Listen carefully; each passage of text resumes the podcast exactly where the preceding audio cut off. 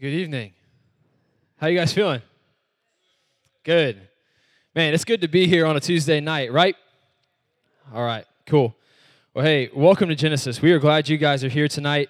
Uh, my name is Mike. I'm the lead pastor here at Genesis. And here at Genesis, we believe in having open doors and open hearts. And so I hope when you walk through the door tonight that, that you felt welcome, that you felt comfortable, that you felt invited, and, and also hope that you came through the door tonight with an open heart to, to, to have an experience with God, knowing that when you come here on a Tuesday that you're expectant, uh, you've been prayed for, and we're ready for you. And so I hope that that was the case tonight, that you are walking through here knowing that you have an open heart and uh, ready to have an experience with God. And so I'm excited for tonight. A couple of years, years ago, I heard that in the school system, there was this nationwide issue of kids not being able to afford their lunch balances. Uh, the issue basically comes down to the fact that a, a student from a low income family qualifies for what's called free and reduced lunch. And the parents of the student would have to do this paperwork to get it approved. But in the meantime of getting it approved, getting this paperwork done, the students would accrue this balance that they had to pay off. And the balance would stay with them through high school. And worst case scenario, that if they didn't pay it by the time they were supposed to graduate, their diploma would be withheld from them. And so I heard about this, and at the time, and we still do, we, Genesis has a relationship with uh, College Park Middle School, which is right down the road from here. And I had the idea of doing a fundraiser to help pay off some of the student uh, student lunch balances at College Park Middle. And so I was friends with the guidance counselor, and so I went up there one day and I, and I, and I pitched the idea to him, and I said, "Hey, is this an issue that you guys are facing at College Park?" And he said, "Oh yeah, I, am sure. I'm sure we do." And so he took me back to the to the area where the, the the the head cafeteria lady handles all the finances and the balances and things like that. And he goes in the back and he talks to her, and then he comes out and he says, "Man, the need is so much worse than I thought. The need was high." And so I, I pitched the idea of the fundraiser, and he loved it. And so Genesis, over like six weeks, we raised about sixteen hundred dollars, which by itself didn't sound like a ton of money to me at first. Uh, but it wasn't until I dropped the check off and then heard back how far that money went that it really surprised me. The guy said that it was able to pay off the balances of 95 students. And that covered about 70 families. So if you add like siblings in there, so 95 students. And then he shared some of the stories with me. He said parents who were, there, there were some parents who were making choices between paying off this lunch balance and groceries. There, there were cases where students would now get to go to prom because of this. And he said that he even got phone calls from, from people who were calling in to pay their debt, and he got the privilege to tell them, hey, it's already been taken care of. And so it was great. And this was a result of small donations. Someone skipping coffee, someone skipping uh, eating out for the day. And all these little donations added up to this large sum. And the total of those small donations made a huge impact on 95 middle school students. And I actually saw starting this school year that the school now provides free lunch for every student, regardless of situation, regardless of family income. And so that's an, that's an answer to prayer. And this was all because of, quote, broke college students or, quote, selfish millennials. And I don't know about you, but I believe that God is still active and at work in this generation, and He still has good works prepared for us to do, and He's still going to use us to make a difference in this world. Amen? And often that difference is made one small step at a time. So let me ask you a question tonight. Do you feel that currently you are in a small stage of life? Have you ever caught yourself at school or at work thinking, man, what I'm doing feels really small? I'm just a freshman, or I'm just entry level, or I'm just an intern. I'm just this little fish in a big ocean. I'm just an average person doing average things. It's going to live an average life. And why do we feel those things? We feel those things because in us there is a desire for the big things of life, right? We want the big job, we want the, the big degree, we want the big impact and the big influence. But where we are right now feels so small. What I want us to find tonight is that how we treat the small moments and how we treat the humble beginnings and the average days is what will set us up for the big moments, the big days, and the big results when they come. Because in our life, small things make big differences. Tonight, we're beginning a new series called The Gospel of Noah. And throughout this month, we're going to talk through the story of Noah and the ark. And the story of Noah and the ark is an incredibly famous story in the Bible, but it's not just this cute kid's story that's supposed to be left in Sunday school. It's instead a story of obedience and faithfulness and rescue from the, from the wrath of God. And it's a clear foreshadowing of the life, death, resurrection, and ascension of Jesus. And so tonight, in week one, we're going to see how the huge calling of Noah started very small. So, if you would, pray with me, and then we'll jump in. God, we thank you so much for tonight to gather this body of believers together with one purpose, and that is glorifying you, seeing your name lifted high. So, God, I pray right now, God, that your voice would speak louder tonight than my own, that this would not fall on deaf ears, but instead, God, we would leave tonight closer to you than when we walked in. God, I pray for open hearts I pray for you to have your way tonight. In Jesus' name. If you agree with me, say amen. All right. So if you would, go ahead and turn to Genesis chapter 6. What's interesting is uh, while you're turning there, the verses for tonight, they actually basically provide their own context for you, uh, mostly because Genesis is the first book of the Bible, and so there's not a ton that's happened yet. Uh, but just know that by the time we get to Genesis chapter 6, we've seen God create the earth, we've seen sin enter the world, and not just now enter the world, but completely take over. And so when we pick up in Genesis 6, sin is running rampant and God is not happy about it. So this is Genesis 6, 5 through 8. This is what it says. The Lord saw that the wickedness of man was great in the earth, and that every intention of the thoughts of his heart was only evil continually. And the Lord regretted that he had made man on the earth, and it grieved him to his heart. So the Lord said, I will blot out man, whom I have created from the face of the land, man and animals and creeping things and birds of the heavens, for I am sorry that I have made them. But Noah found favor in the eyes of the Lord. So we see, as, as we said, that sin and wickedness and evil was everywhere in the earth and everywhere inside of man. The verse actually says that every intention of man was sinful and evil. And then we see something interesting that I, that I wanted to discuss tonight. It says that the Lord regretted that he had made man on the earth, and it grieved him to his heart. This is a very odd thing to hear about God. This is a very strange thing to read about God. Why would he regret something that he did? After all, God knows everything, right? Wouldn't he know the outcomes of the decisions that he makes? Well, of course he does. But tonight, I want us to think of this verse this way. Just because God said that he regretted creating man does not mean that he would do it differently if he had to do it over. It's like when a parent disciplines their child, right? They don't enjoy that, but they know that it's necessary. And I'm sure you've had a moment in your life where you can think back over something that you may have done and you think, man, I hated that I had to do that, but I know that it was the right thing and I would probably do it again over if I had the chance. And if our finite minds that are ignorant of the future can feel that, we know God, as complex and as infinite as He is, can also feel that. And so God says here that He is going to kill everything. He is going to kill everything and everyone. He is going to destroy the world. I don't know if that's the part that you hear on Sunday school. When we get to verse 8, there is this, this glimmer of hope for the world. And the glimmer of hope is named Noah.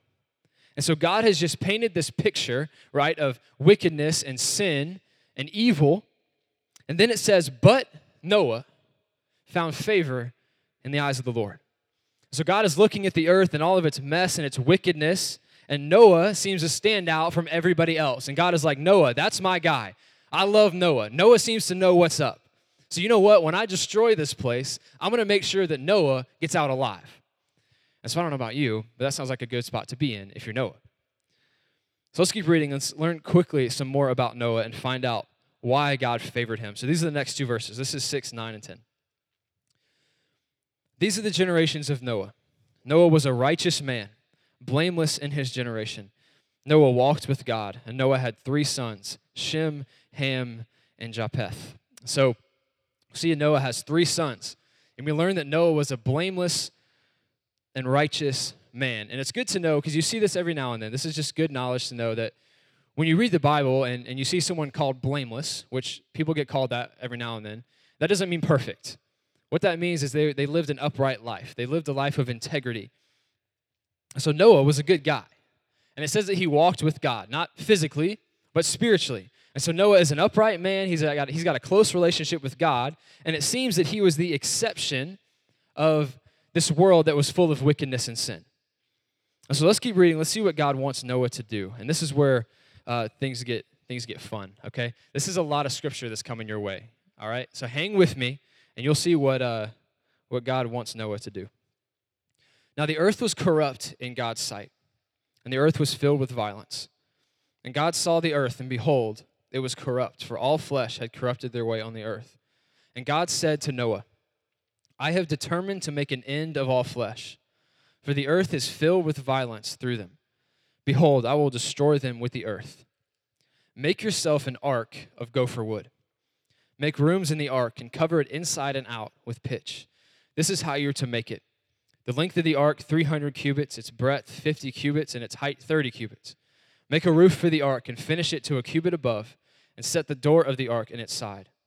Make it with lower, second, and third decks. For behold, I will bring a flood of waters upon the earth to destroy all flesh in which is the breath of life under heaven. Everything that is on the earth shall die. But I will establish my covenant with you, and you shall come into the ark, into the ark, into the ark, you, your sons, your wife, and your sons' wives with you. And every living thing of all flesh, you shall bring two of every sort into the ark to keep them alive with you. That shall be male and female. Of the birds according to their kinds, and of the animals according to their kinds, of every creeping thing on the ground according to its kind. Two of every sort shall come into you to keep them alive. Also take with you every sort of food that is eaten, and store it up. It shall serve as food for you and for them. So God gives Noah this heads up, right? Listen, I'm going to destroy the world. The world is going to be over by way of flood. Like we said, everything and everybody is going to die. But I need you to build an ark. And he gives him the, the dimensions. And he says, I need it to be, I need it to be this tall. And it's about 50 feet tall, which is about higher than a four-story building. He said, I need it this wide. And he gives him the dimensions for the width. And you could fit probably close to nine 18 wheelers in the width. And he said, I need it to be this long. It's about one and a half football fields. And here's the thing only have one door. Only have one door. And he said, I want you and your wife and your sons and their wives to, to get on board when the flood comes, and you'll need to get this many animals and this kind of food so you guys can eat while you're on it. So, Noah had been told that him and his family would enter the ark to escape the flood.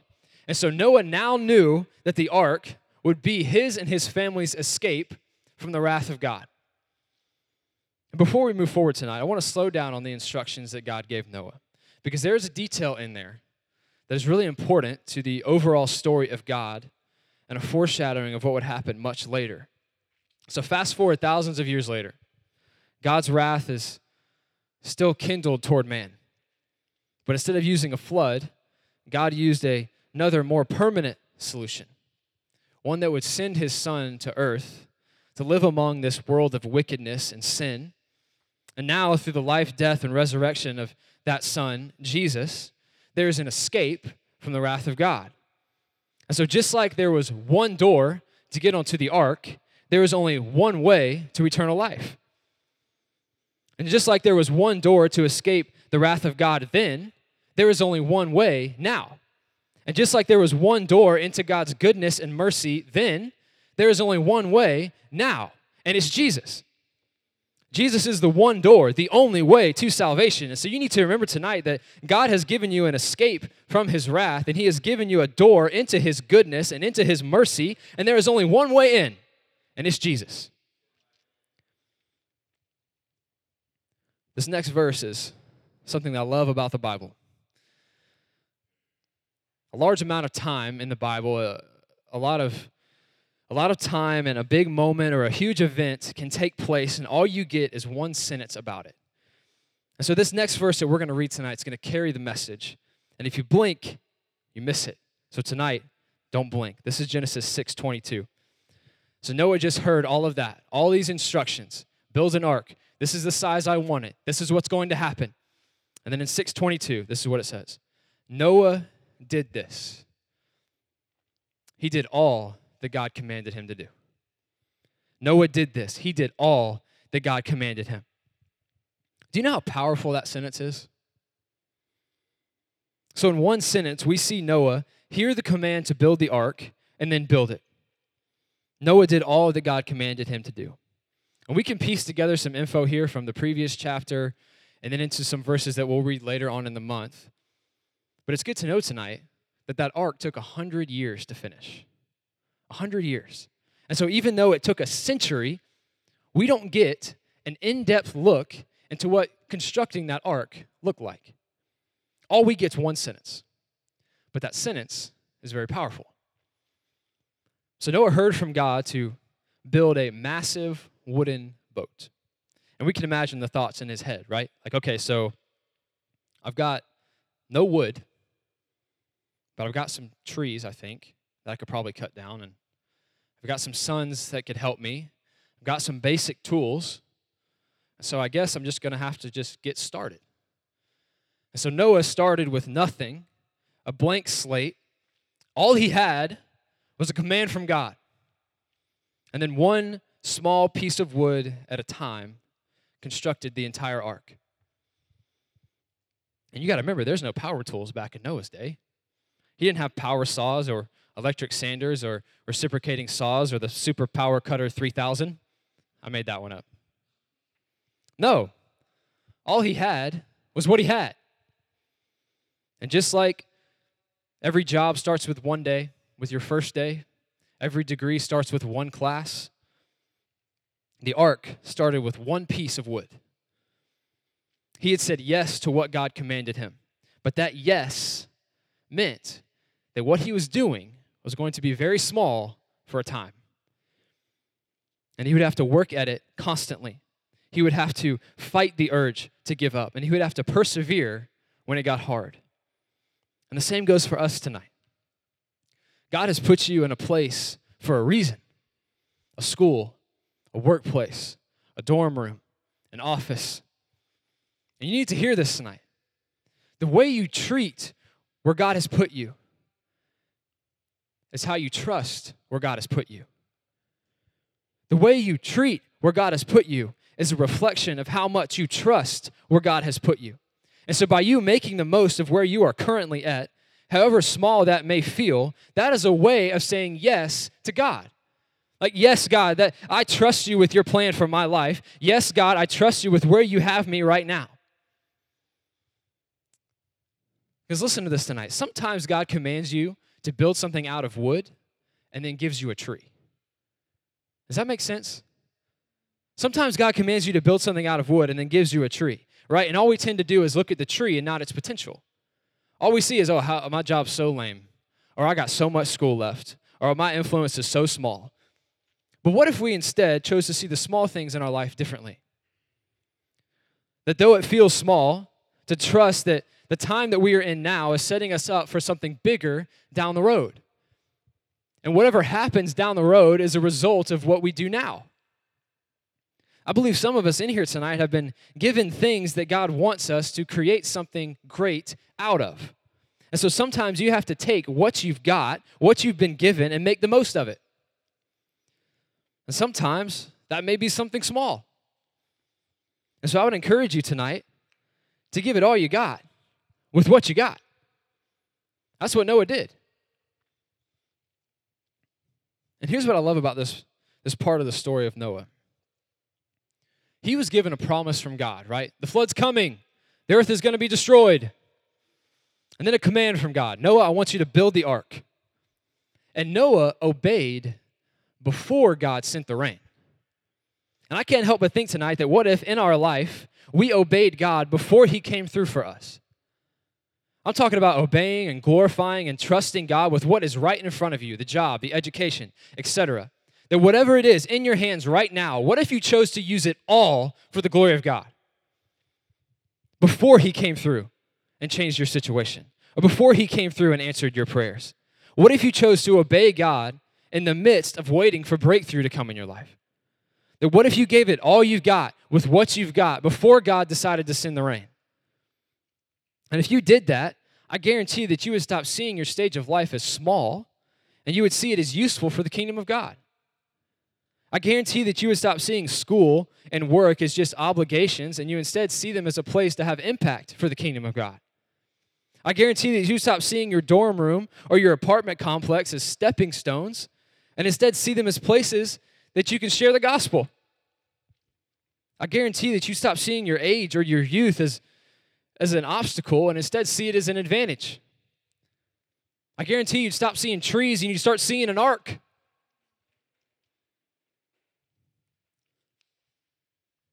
And all the time that Noah was building the ark, he was preparing for the rain God had promised to send. Like God, I'm not I'm not seeing any clouds yet. But even though I know you promised it would flood, and so I'm going to get ready for it. And you need to do the same. You need to think, though I'm not seeing any breakthrough yet, though I'm not seeing that prayer answered yet, though I'm not seeing the end of the tunnel yet, I'm just going to keep on keeping on until I'm told to do otherwise. Though I don't have the job that I want yet, or the degree that I want yet, or the impact or the influence I, I want yet, I'm going to trust God with where He has me right now. Because you can't force something that's not in the timing of God. Sometimes things are in God's hands and God's hands alone. So tonight we need to know that it's not our job to send the rain. It's our job to prepare for it when it does. And I don't think we realize sometimes how glorifying that is to God when we make the most of where He has us currently. That is a step of obedience. That is a yes to God. Yes, God, I trust where you have me right now. Yes, God, I trust your plan for my life to not spend our days striving to be farther ahead or to be somewhere else, but to fully trust God with where He has you. Because, like we said before, how we treat where God has us is a reflection of how much we trust where God has us. Because what seems small now can, over time, make all the difference. I want to end on this thought tonight we saw that Noah did all that God commanded him to do. Not some, not most, but all. And I wonder tonight could the same be said about us? That in every season that God has placed you in, small or large, we made the most of it. That we were okay in starting small because that's how we say yes to God. That we didn't stop short of doing all that God had commanded us to do that just as Noah did all that he was commanded, David did all that he was commanded to do, Zoe did all that she was commanded to do. What if that's something God could say about us? We did all that we were commanded to do. Tonight, we're going to move into a time of, of, response, but I would encourage you tonight as as we sing and as we worship to, to let this reflect to let this sit and and I would encourage you to reflect on it because here's the thing, uh, at this at this age, we are we are in small stages of life.